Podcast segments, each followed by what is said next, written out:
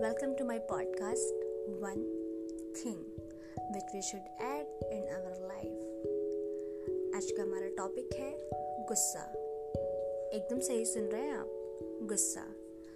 सोचो ज़रा मैं किस सेंस से आपको खुद की लाइफ में गुस्से जैसा वर्ड ऐड करने को बोल रही हूँ?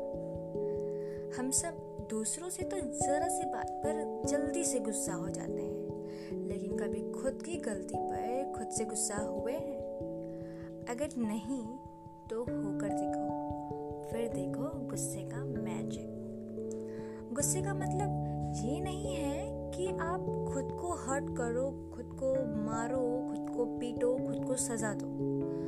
गुस्से का मतलब है, जब आप खुद से किए किसी भी वादे को पूरा ना कर सको, या आप किसी भी आदत को सुधारना चाहते हो, आप वो ना कर सको। फिर आपसे किसी भी वजह से वो ना हो पाए तो ऐसी बातों से आप खुद से थोड़ा सा गुस्सा हो जाओ थोड़ा सा नाराज़।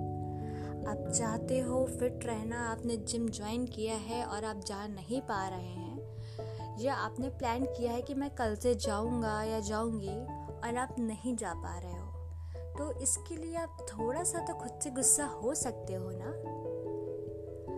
अगर आपने किसी से मिलने का वादा किया हो, आप टाइम पर नहीं जा पाए हो या आपकी ये आदत हो हमेशा लेट जाने की तो आप खुद से थोड़ा गुस्सा तो हो सकते हैं ना।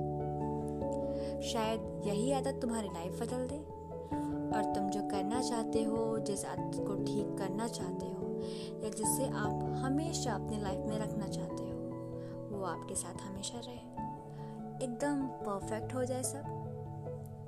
हमारी बॉलीवुड फ़िल्मों की तरह। सो इट्स ऑल अबाउट गुस्सा। ऐड करके देखो अपनी लाइफ में। क्या पता कोई मैजिक हो जाए।